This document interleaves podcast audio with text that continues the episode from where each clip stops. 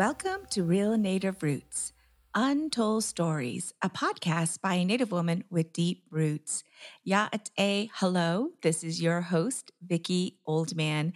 I am in a very good place today. It is Friday and I'm getting ready to go into the weekend and just in a good place with family, um, with work, and my children. And so I hope you all are in a good place as well and giving yourself some spaciousness, some grace, um, and just whatever your your body and your heart and your soul need. So I just wanted to just say thank you for uh, also I want to thank you all for sharing and uh, you know posting past podcasts and encouraging others to follow.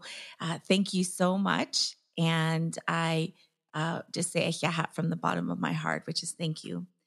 A friend of mine who I'm working with sent me a lovely care package. And in that care package was this wonderful book. I've seen it, but I never um, purchased it.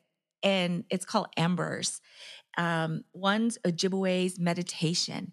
And I just started to kind of play and look through it. And two things really spoke to me. And I wanted to read that to you all. And um, and so this one says, nothing in the universe ever grew from the outside in. And it continues, I want to listen deeply enough that I hear everything and nothing at the same time and am made more by the enduring quality of my silence. I want to question deeply enough that I am made more not by the answers so much as my desire to continue asking questions.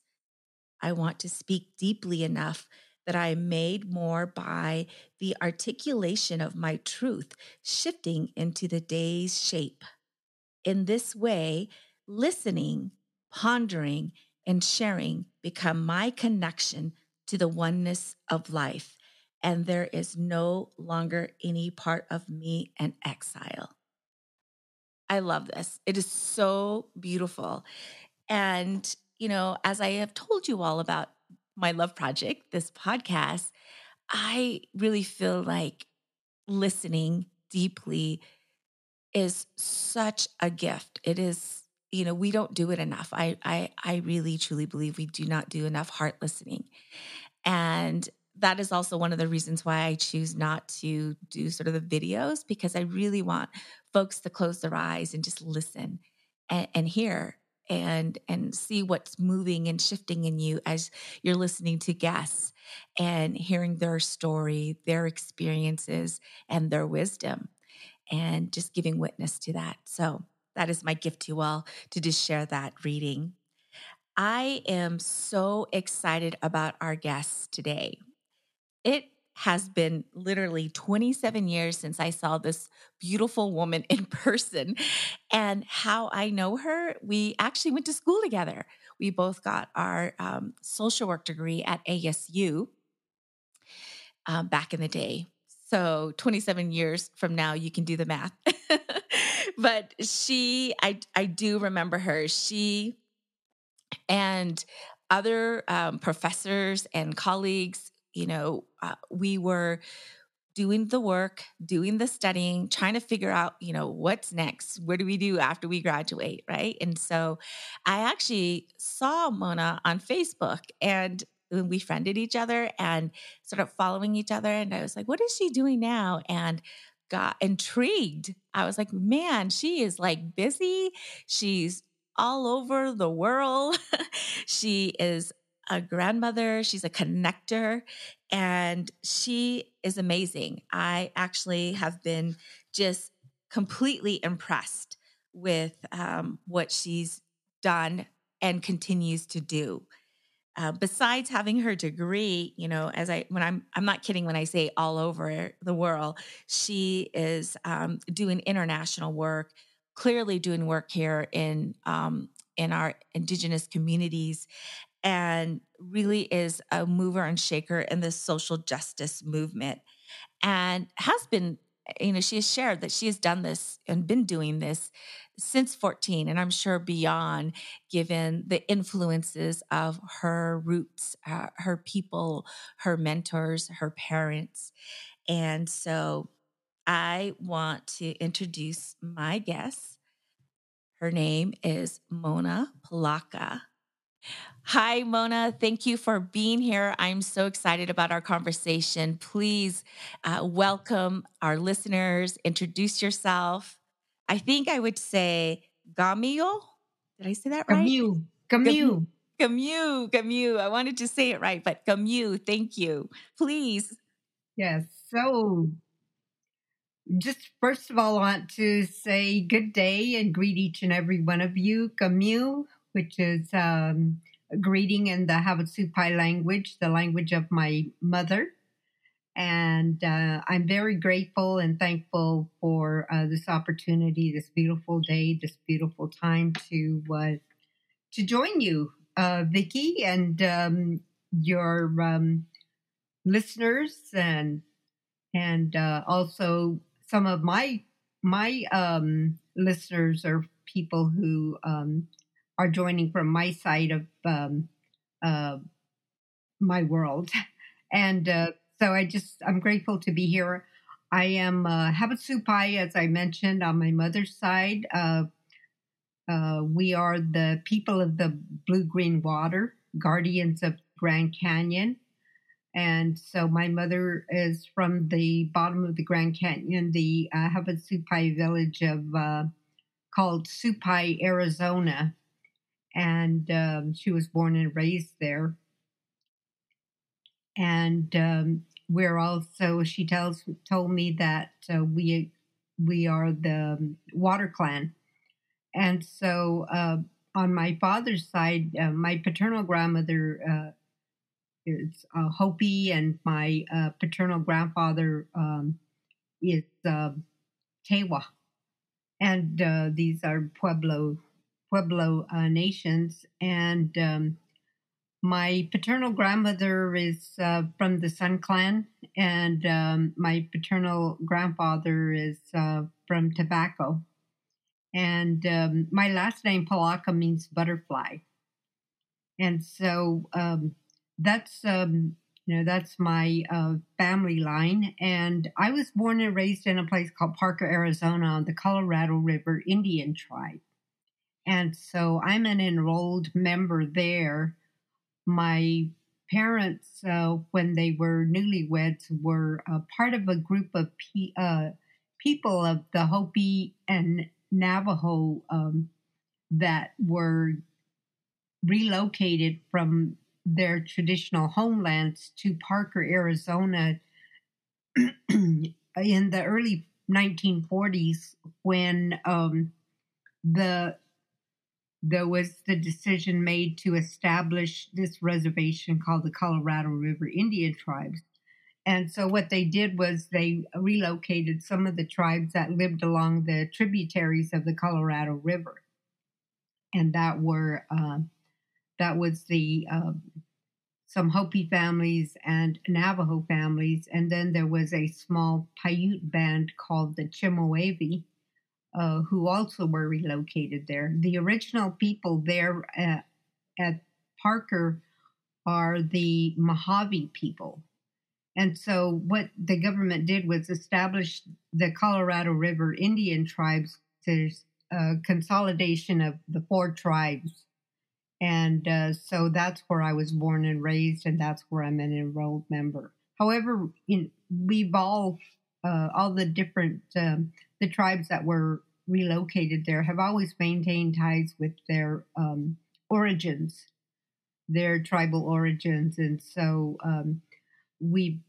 I grew up knowing, you know, that I was Havasupai, knowing that I was Hopi and Tewa, and knowing where uh, our people actually came from, and so um, so I'm also, you know, a mother. I ha- I um, I have uh, three children, and uh, then I have um, seven grandchildren, and um, and they're all boys except for uh, two girls, and uh, I'm um, currently speaking to you from the uh, traditional homelands and territory of the O'odham Nation, as well as the uh, here in Tucson, Arizona, which is uh, where I've been since 2015.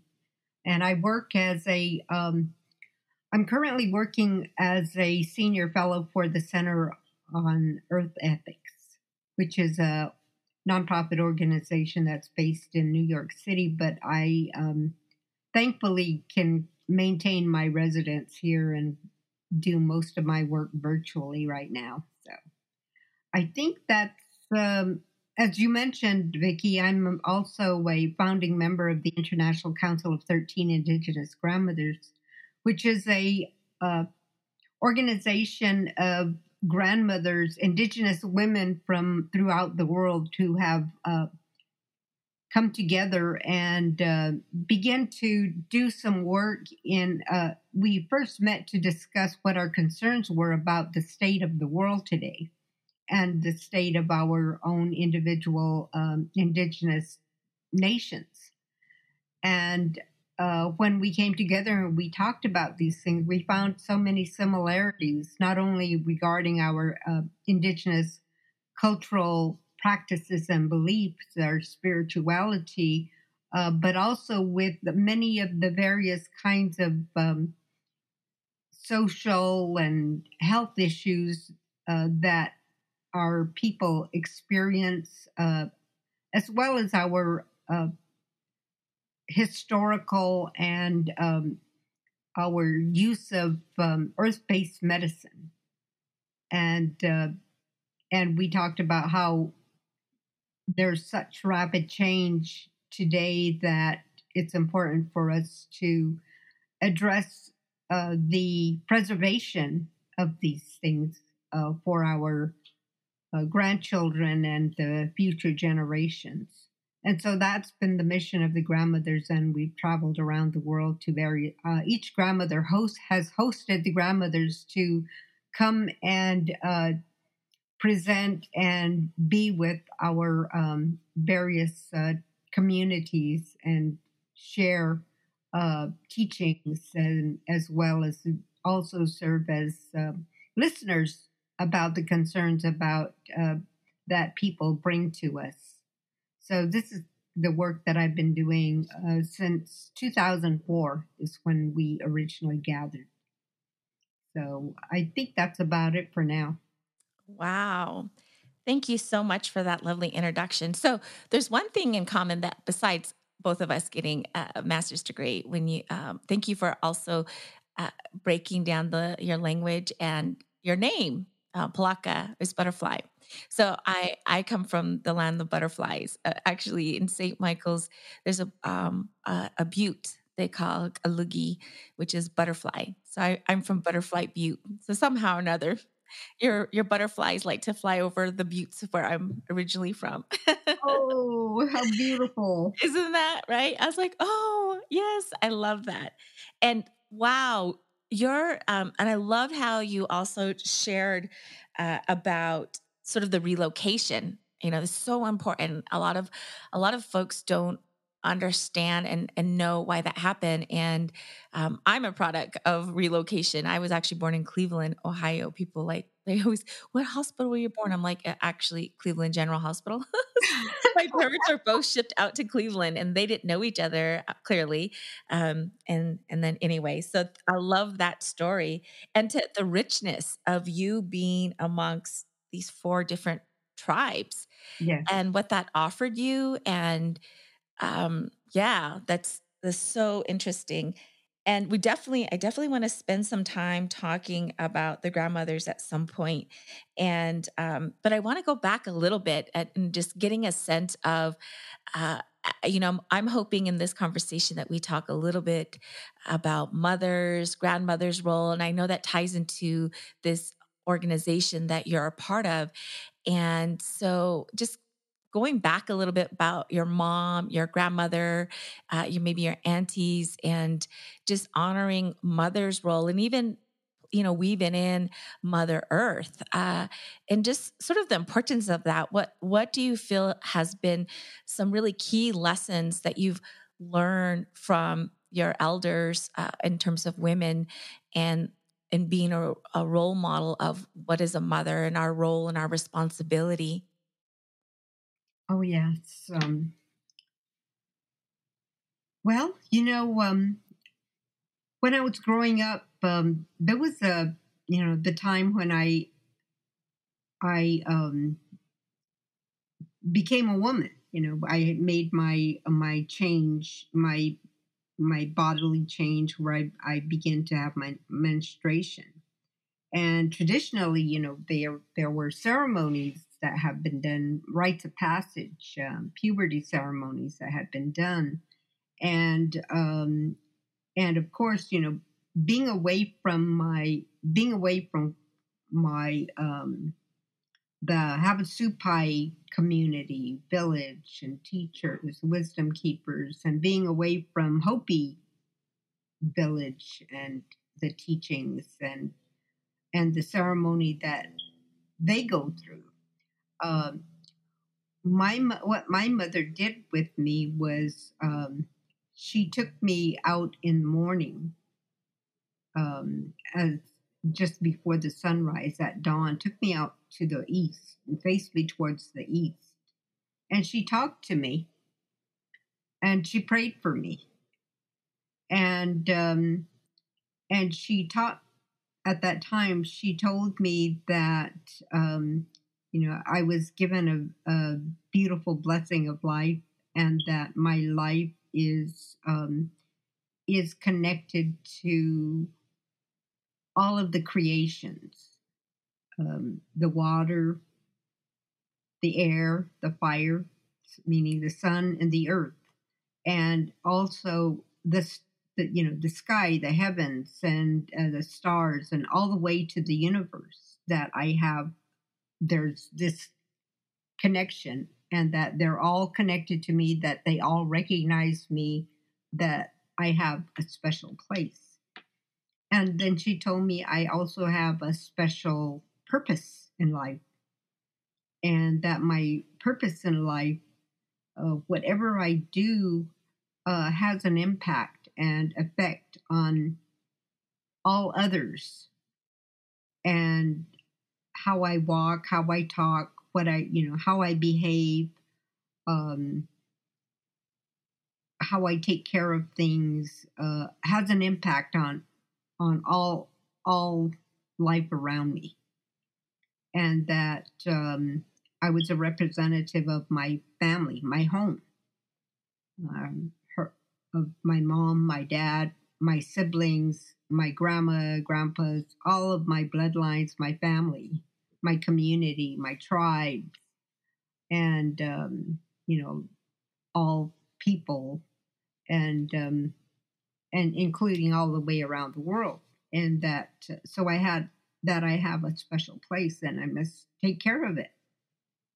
And um, she told me this. And when she told me this, it was like, um, it was like a seed that was planted, I think, in my, you know, within me. And I held it very, very dear and have carried that with me all my life. And um, she told me that, you know, that there was a time when they had a ceremony that they did for the young girls and how they did it, but that her generation, she and her sister were the last ones of her generation to have that ceremony uh, done for them uh, because that was the time when the young, uh, the children were being removed and taken away to boarding schools. So when the girls became of age, that they were not at home where where the elders or their mothers and aunties and relatives could uh, take care of them and, and do the ceremony for them. And so that was uh, that's what she told me and that you know we you know, we had to uh, do what we could just to make sure that, um, you know, she shared with me something about being a woman.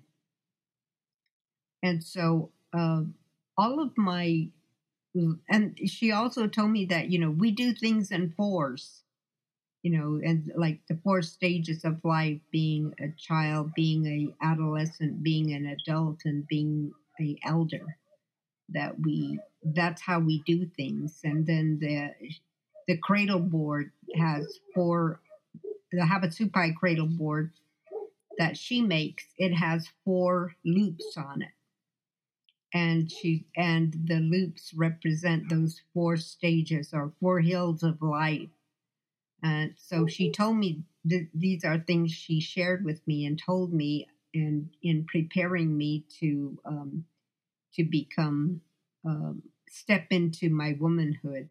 She also told me that when you cook, you know, when you cook, you cook with love, and that um, the the love you put into your food, the people who eat it, you know, your family who eat it, they're going to feel it. They're going, it's going to nourish them and comfort them, and you know, help them to have energy and feel happy and feel you know rejuvenated and so those were some of the things she told me as I got when I came into my womanhood, and um, and I've carried them. You know, I carried those near and dear to me. Um, I had my grandmother, my paternal grandmother, my Hopi grandmother. Uh, we all lived um, very near to each other on the same road called Polacca Road, and on Polacca Road where was where all the Polaccas lived. uh, my grandma, my aunties, and uncles, they we all lived on the road. In this is in in Parker, um, where on our our um, farmland, and so uh, I would I was around all my my our whole family, my cousin, my aunties and my uncles, my um, cousin brothers and sisters. We all grew up together, playing together. You know, exploring around in you know the the in the I guess I, we called it the bushes or the sand hills, which were areas uh, that were you know um, kind of the wild wildlife so we grew up together, always being close together. And so we were taught about having relationship, you know, the relationship that you have with your family, like, you know, that's your brother, that's your sister, you know, be kind, be nice, you know, that's your family, you, you know, they're all you have. And um, teaching us things like that about how to get along with one another and so that was how I was raised. Uh, my auntie and that my aunties were my mothers, and my uncles were my fathers, and um, and that you know they could you know discipline us if we needed it. I know my dad was always being called on by his sisters to talk to their you know their their sons or their daughters, if they weren't listening or acting up, my dad would have to go talk with them. But I've never seen my dad, you know, really be me or scold or anything, any anybody. He never did that to us, you know, real kind, gentle man. And so um, it was it was these um, you know these experiences that were my foundation. And of course you know the spiritual part was you know a lot of prayer. We were taught to pray from a very very young age um, before we left the house to go to school you know a prayer was a prayer was made. And i observed that my mother would um, she would in the morning she would get some water and she would sprinkle it you know she would sprinkle it on the floor, or if we were happened to be outside, she would take some out and she would sprinkle it out on the ground towards the sun, you know, the morning. I noticed that and I wondered about it. and then I noticed she would take a little little bit of food off of you know when we're going to have a meal. She would take a little pinch of the food off and put it to the side before we ate. And I didn't know what you know. I was I just observed it, and I finally uh, when I got um, about ten or eleven years old, I um, I was able. I asked her when she was doing that and i asked her what what is this and she said what she told me was that it was um um it was her offering like a prayer she said. It's like a prayer. It's our offering. We what we do is we go ahead and give it do that so we can you know show our appreciation and thanks thankfulness for what we have. And that we also have relatives and you know the ones that are gone we we um, have them um, we we acknowledge them by putting some food out for them so that was that was what um, you know that was what i how i learned how to do that um and then as far as our um, food was concerned you know my we always had a garden. We always had um, a family garden where we grew, um, you know, the the uh, corn, the squash, um, the beans, and um, sometimes we'd have tomatoes. We had watermelons, all kinds of melons, uh, and um, then she always made sure we had something like a, a fruit tree, like a pomegranate tree um, and then also um, uh, in Supai, they have peaches and and apricots, and so she always made sure we had those those kind of um, fruits to eat, whether they were fresh or whether they were. And then you know we had dry fruit, the dry fruit during the winter time, and so I learned uh, how we ate was sort of like we ate food through the season, by the season, how they were prepared based on the season.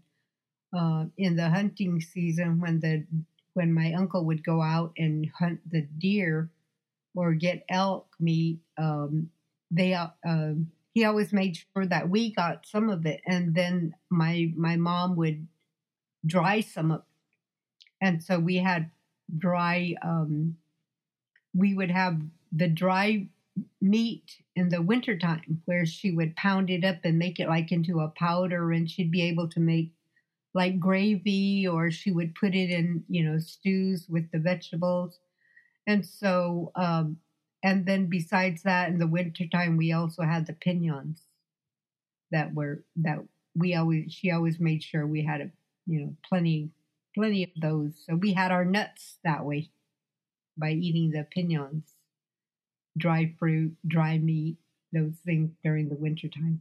So those are some of the, you know, some of the um, things that my, you know, in my upbringing uh, that I experienced.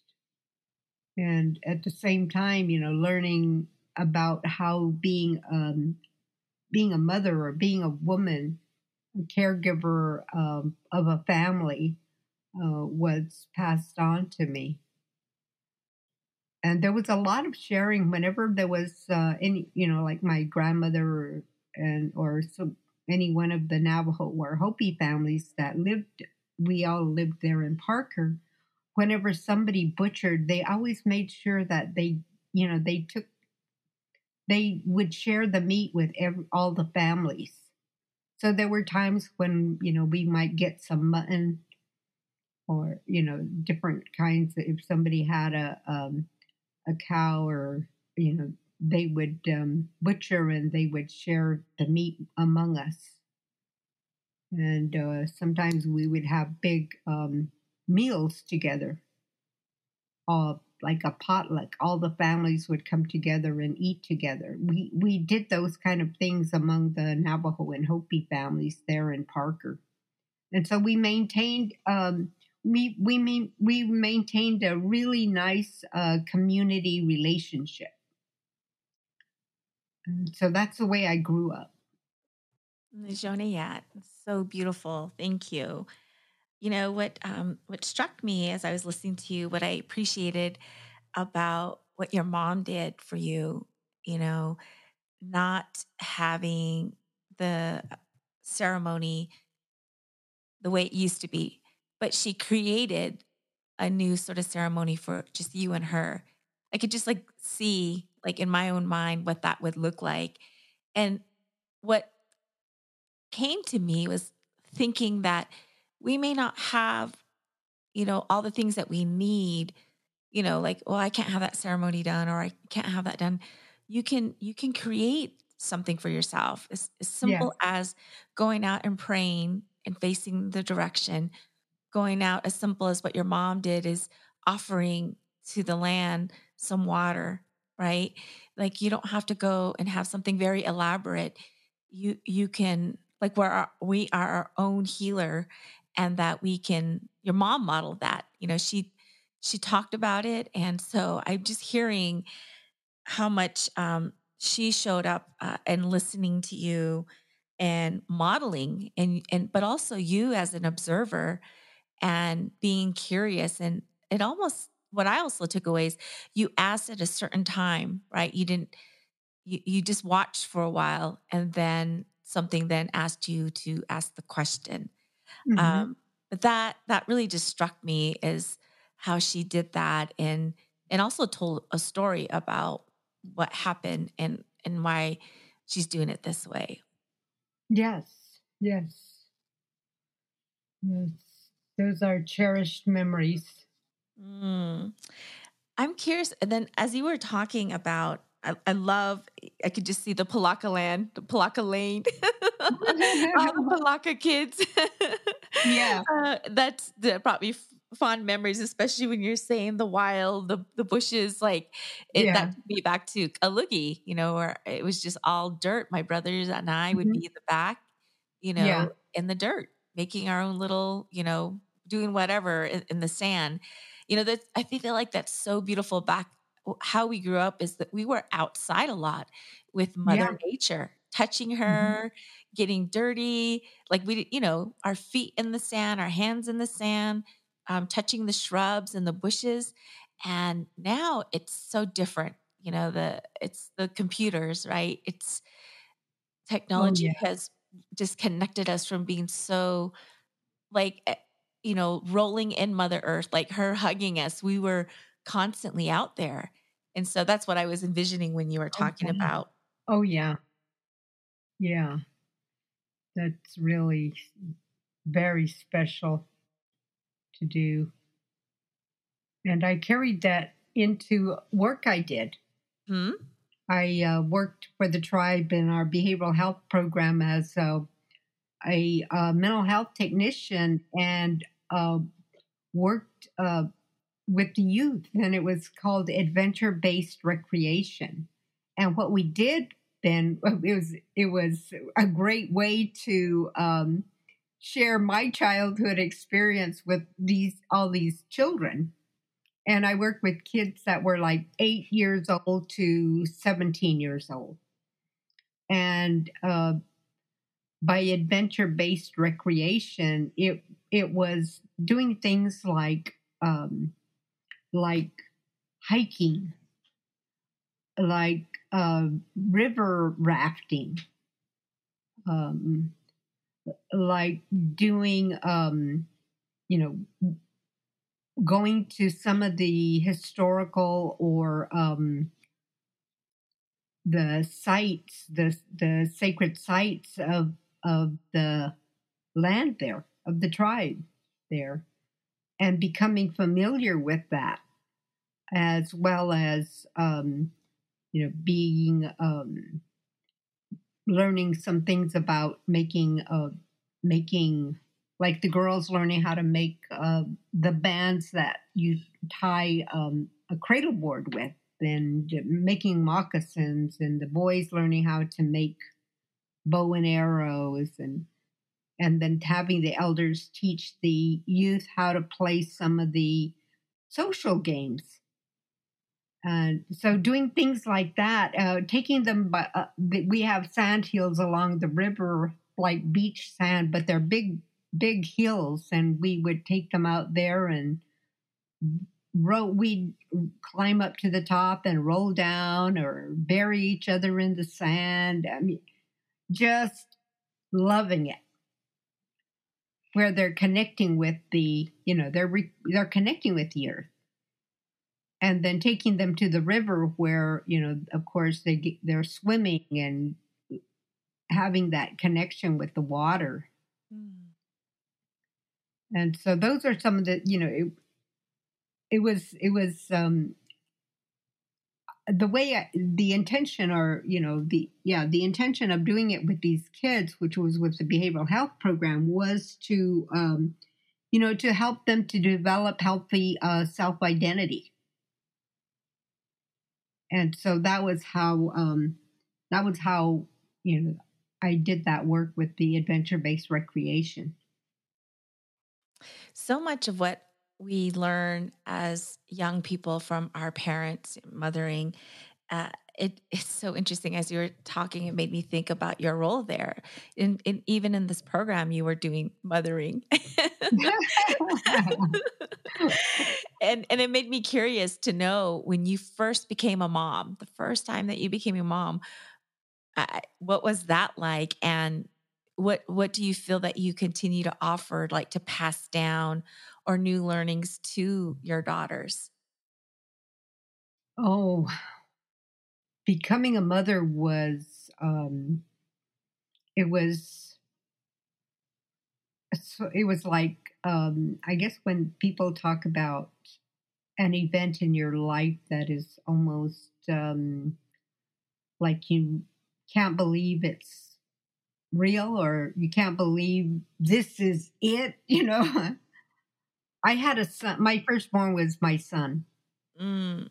And um, it was um, I. I ended up having to have a C section, and I was one of these. I was one of these um, young women who said, "I'm having it all natural. I don't even want to have a epidural. I, you know, I'm going to have an, you know, have this baby natural as possible." And lo and behold, it didn't work out that way but and um, but he was the most beautiful thing I ever saw. It's just what can you do? But uh, it's awesome. I mean, if you use that word awesome, that's awesome. you know, to to see this life, this little one who is completely dependent on you and and the responsibilities of um, you know loving and providing, caring for, you know, this little life. And um, all of the different, um, you know, first times, everything was a first, everything was a first time being a mother. The first time having labor, the first time giving birth, the first time, you know, seeing this baby, you know, on my chest and seeing him nurse and uh, all the first times, you know. And um, you know, of course, my my parent, my parents, and my older sister were there to, um, you know, support me, mm-hmm. support me, and you know, help. Um, they were very um, you know, loving to, you know, to us. And my, and my son, although he wasn't the firstborn uh, nephew or firstborn uh, grandchild in the family, um, he became the child of. I mean, he was like the every everyone in my family, you know, adored him. Mm-hmm. He had the closest relationship with all of my family um, I think anyway. I don't maybe, maybe I just from my own view anyway. Uh, I thought he he had you know he had the closest relationship with my entire family, and um, so you know, and my he spent a lot of time with my dad. his grandpa. And um, so he, my my dad, you know, talked to him a lot as he grew grew up, and um, you know, has I believe had a lot of influence on the kind of person he be, he's become. So, yeah, um, that was quite an experience to be a first time mom. And before I had him, I, you know, kind of would look around at some of my peers and their parents, and I would look at them and I think, I, you know, it, it, um, you know, it, taking care of a baby by yourself or taking care of a baby when you're young um, you know, how do they do it? I would look at them and I'd say that, how do they do it? And then I had my baby and, you know, there was no question about it. I'm doing it, you know. And then um, after that, uh, let's see, I think my son must have been about six years old by the time I had my second child, my daughter. And before I had her, I'm looking at my friends who now have maybe two children, and I'm looking at them and I say, wow, they have two little babies, little ones. Mm-hmm. How do they do it? then I had my.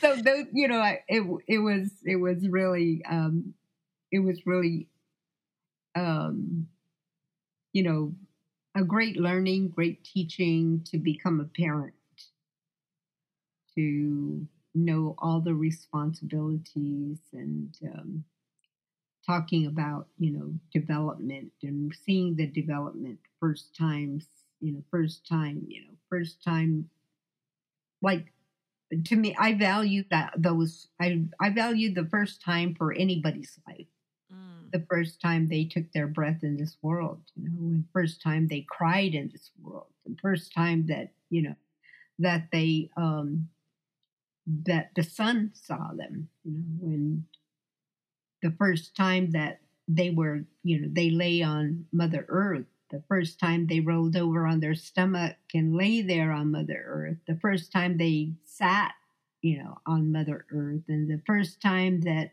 um, you know, they got up on their hands and knees and started crawling on Mother Earth. And and then the first time their, you know, the soles of their feet touched Mother Earth and and to see that and the joy they you, that they experience when you see a child for the first time they touch their feet to the earth and they start dancing and the joy they have and everybody else gets you know filled with joy and then the first time they stand on Mother Earth and that joy of seeing them and what they feel and the, um, that look of wonder that you see in their faces when they stand for the first time in balance. And then, you know, and then taking their first step for the first time. It's, you know, it's, it's, the most wondrous thing to see so I cherish and value,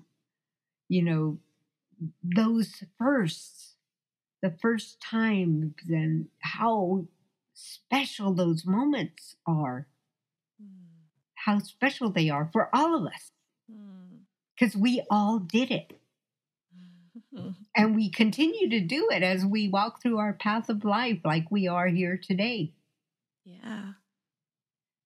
First word, you know, first laugh, all those, you know, and you know, as we celebrate those things, we celebrate those things as life.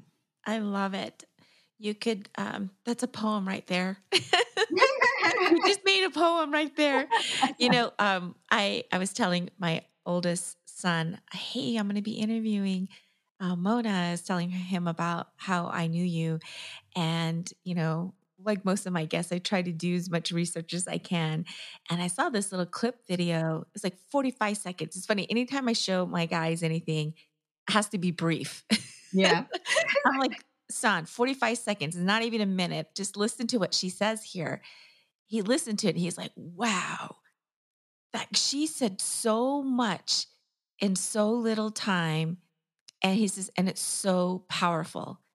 And what it was was you had you were talking about our first breath.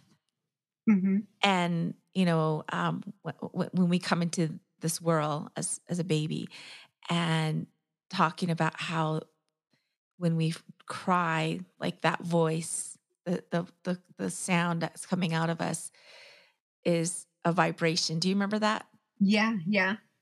Do you want to tell folks a little bit of just what you said? I mean, you said it in 45 seconds. Like, oh my, but he was he was so impressed by that. He, he was he was sitting with that. He goes, That is she said a lot in that moment. I'm like, yeah, she's deep.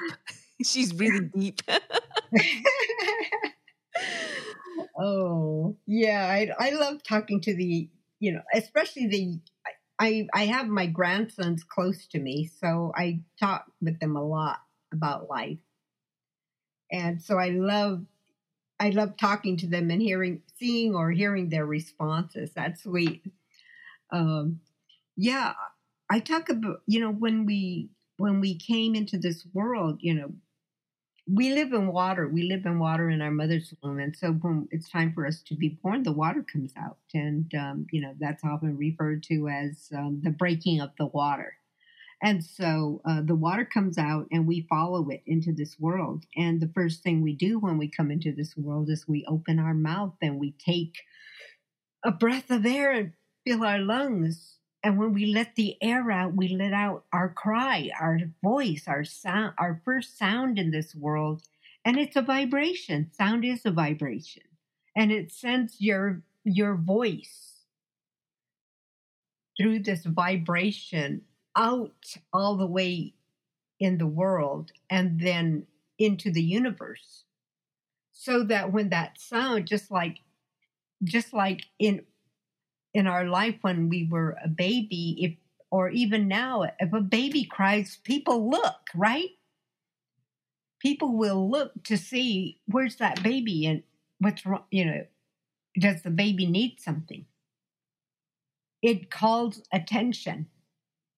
It calls, you know, it, it's like, here I am. And so you cry, that cry is is that announcement to all of creation, all the way to the universe that I'm here. And they, you know, the way we believe as indigenous people, we believe that those powers are going to look mm. and see you and recognize recognize you that you're here.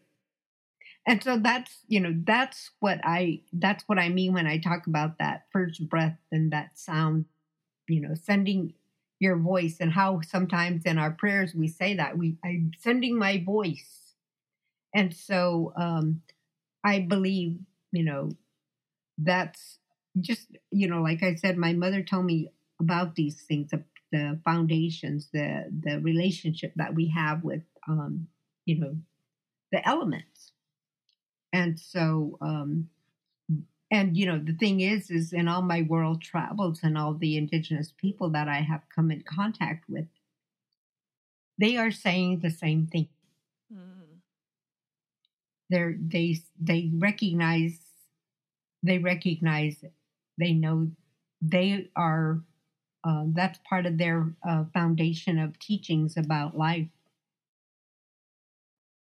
beautiful thank you so much for sharing that and you definitely impressed him. So in 45 seconds, Mona.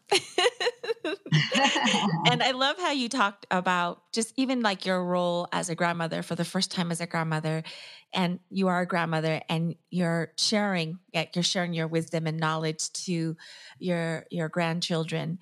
And I wanted to talk a little bit about that, but transition to also like, you know, all of your life experience in these roles as a woman as a mother for the first time, as a grandmother for the first time, and now, you know, working with a band of grandmothers.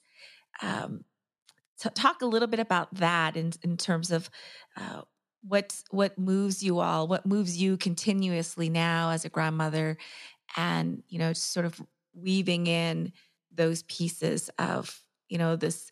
I think you had said earlier the the fourth sort of um, season of your life you know, your um the elder chapter of your life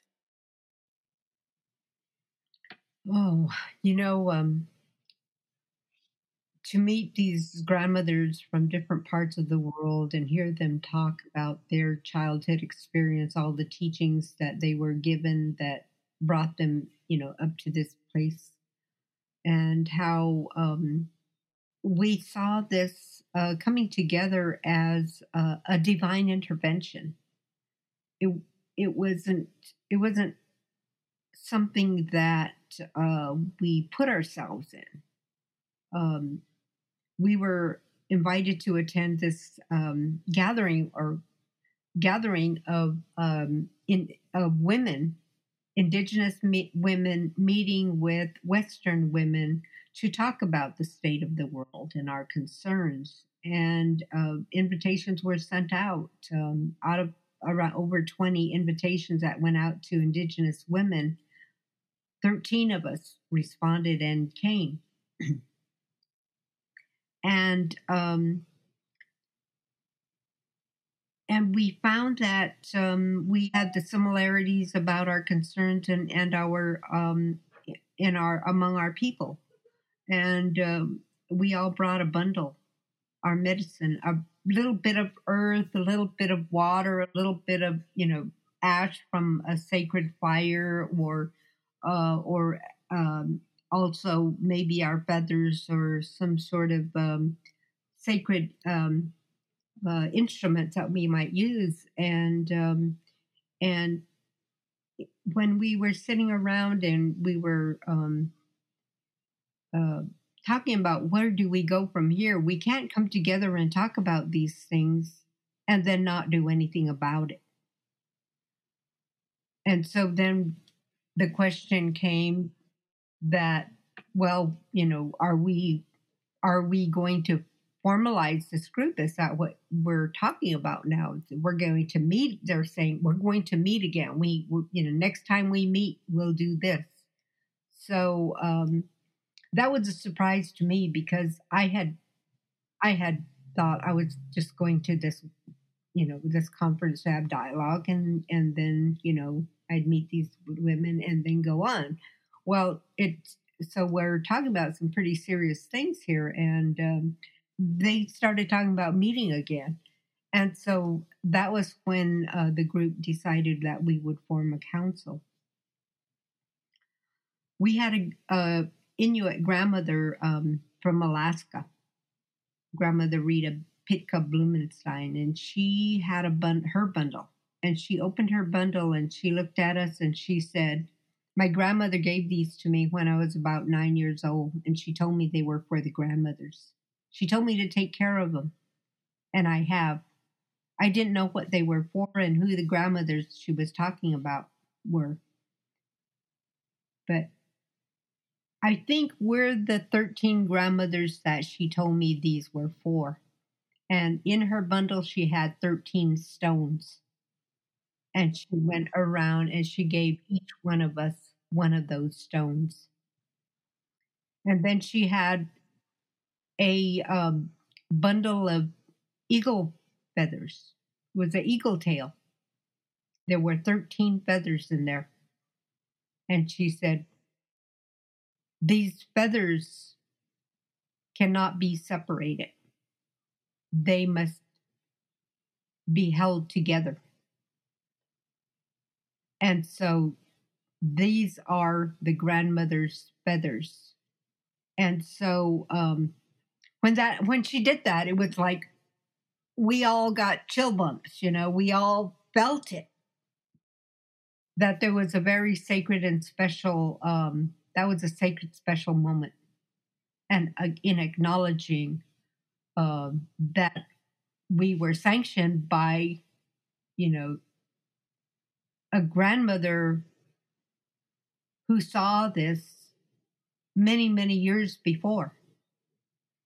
And so, uh, so we said, you know, this was divine intervention, and that we're going to go ahead and, um, you know, accept it and carry it. And so that's how we came together and began this work. Um, we've done many things um, in Nepal, um, way up in the mountains. a mountain village where one of our grandmothers came from. Um, her name is Grandmother Amma. Uh, she came from a mountain village, and um, they had a little school there, but they didn't have um, they didn't have running water, and they didn't have um, toilet facilities. And so what we did was we were able to uh, raise some funds, got a grant, and we were able to um, give her five thousand dollars, and she was able to. Uh, they were able to uh, put in um, a water pump to bring water into the school. They were able to build um, some toilet facilities. And then on top of that, they were also able to build a um, a temple for their. Um, it's like a Buddhist temple, and uh, they were able to build all that with that five thousand dollars we gave. And so, um, and so we also did a um, we also helped our eldest grandmother who has is gone now uh, repair and um, refurbish their traditional roundhouse uh, at the Siletz Confederated Tribes in Siletz, Oregon. And um, also using that fund to, um, you know, make um, some new regalia that goes with some of the ceremonial dances that they do in their um, in their salmon ceremony which was a ceremony that was revived by the grand our grandmother's sister who was from there. Her name was um, the late Agnes uh, Baker Pilgrim, and um, so she revived revived that and also was responsible for a movement to remove dams from the rivers. And uh, before she passed on, um, I believe she re, they she successfully was able to remove all the dams on the rivers except for one.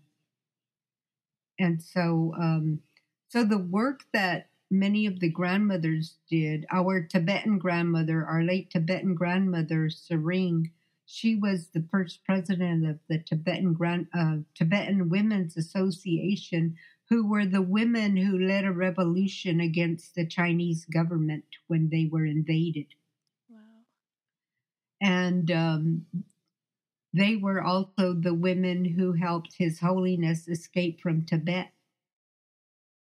And um, she escaped from Tibet with, I believe it was three of her children. One was a baby that she carried on her back, and and um, and escaped from Tibet to um, and walked from there to um, in um, India, which is a place was a place uh, or is still a place of refuge for the Tibetan uh, refugees, and so um, she also was um, able to go to the women's um, think it was called the Women's Conference that was held in China, Beijing.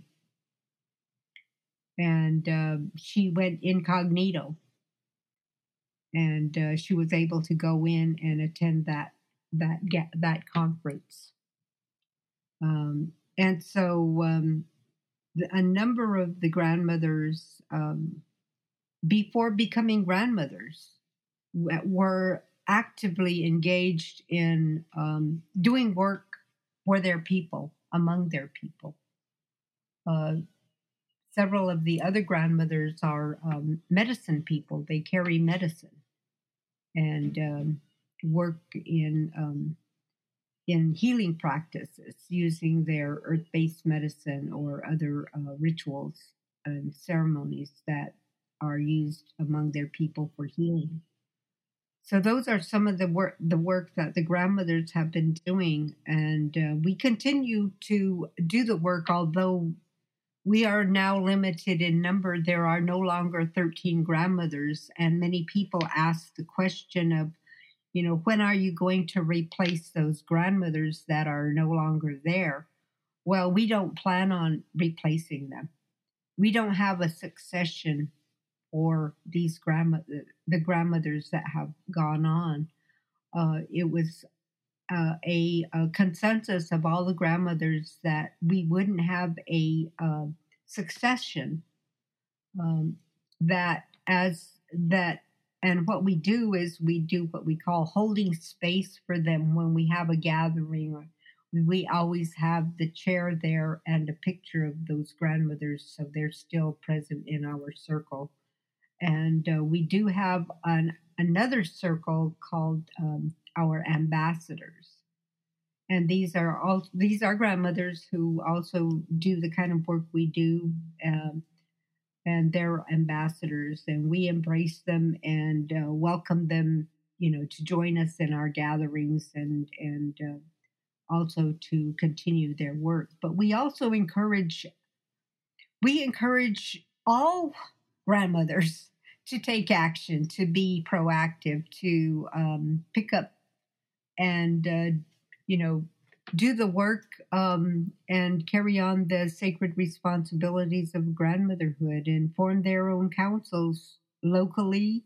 Uh, there are a number of grandmother councils that are all around the world that ha- are that have formed um, as a result of uh, women that have joined the, our gatherings and and felt moved to start a council and um, we say, please do it, go ahead. You know, there's plenty of work to go around. You know, the grandmothers have been doing this, but everyone, you know, we all have that sacred responsibility. Mm, absolutely. Beautiful. I, I just, you know, I'm, I'm on the website looking at um, who the grandmothers are. So as you were making reference to some of the mothers, grandmothers, I could see them. And uh, just thought, wow, thir- th- here's 13 powerful stories. you know, individually, uh, you know, I would just, yeah, it's amazing. Thank you so much for sharing about them and um, what you all are doing. And I would just offer to folks listening to visit their website, grandmothers. Um, council.org it's the international council of 13 indigenous grandmothers and i, I i've read that you're the youngest of the grandmothers That's yes, nice. I am. um, you have offered so much, you know, in your story and, you know, talking about, you know, influences of mother, being a mother for the first time and uh, your you being a grandmother and the work that you're doing as an actual grandmother with this organization. Um, would love for you to just uh, wrap us up with some final words, uh, recommendations, tips, anything that you want to offer to our listeners, and and um, what we should be thinking about, what we should be doing, um, anything that you want to say, just to wrap up. You know, we should always be um, conscious and attentive to the value of our Mother Earth the value that she is and and the way that um, she gives us life, um, the way that we are um, provided for with no demands. Um, she has so much compassion for us, and she she gives us everything, everything we have. And um, our ancestors, they existed they existed in this world in what some people call a primitive life. It was a life that was self sustaining. They lived sustainability. And here today, we look around and um, when we talk about um, you know all of the these major changes that are occurring in our world here today, climate change, um, droughts, and all you know flooding, all of these natural actually uh, acts natural acts of nature um, it, it's um, it's really important for us to really take a moment to reflect on um, what do we know? What do we know about what real sustainability is? Sustain to sustain life. And how are we caring for what's immediately around us for that purpose? If my electricity goes out right now, I won't be able to cook with an electric stove. My food in my refrigerator might will go bad. I mean, there is so much um, things to reflect on it. And so I think about, you know, I, I make sure I have, I, I thought about my life. I thought about this morning, okay, so uh, thinking about things. And okay, so um, I decided to have some um, cream of wheat. I love cream of wheat. And so I fixed my cream of wheat and I made it with some uh, ground up nuts and I uh, and then I had um, I thought about well what am I going to use for sweetener? Well, I have a jug of syrup that I I got from um, in Wisconsin from the Ho Chunks. So I, I use that. I know where it came from. It came from the Ho Chunk. It came from a sacred, one of their sacred trees, you know, and the maple tree, you know, and and I, so I know where it came from. And the tree has roots into the earth, and and then I made, I had a piece of cornbread, you know, the corn that we use and cherish in our in our you know in our way of life as indigenous people, and then and then I had some coffee, and my coffee comes from Chiapas. Uh, it uh, it's a coffee called Indigena, and uh, it comes from Chiapas, and it came down from the mountain on the back of a dear friend of mine, and um, and so I know where my coffee comes from, and it's it's um, it's by buying the coffee, it's helping a coffee Chiapas coffee farmer uh, provide for his family, make a living. And so, you know, thinking about those kind those kind of things as far as um, our connections with the earth, with our mother earth. And so um, I just like to leave that with you all to think about those things, you know, and and you know when we talk about um, the economy, what about our sacred economy? What about ethical an ethical economy that is oriented to the true value of what sustains us from our mother, the earth. And so I just like to leave you with those thoughts right now, and I wish you all the best and good blessings to you. Thank you so much. Mm. Thank you. And I just am so truly um, blessed and just grateful that we reconnected. And yeah. I had the gift to hear you and um, capture your wisdom. Definitely some things that I'm going to be sitting with as a mother. And one day, maybe a grandmother. Mm-hmm. so thank you so much, Mona. And I just ask that you also have a blessed day. Oh, thank you so much. Thank you so much. I love, I love every minute of our chat. Thank you.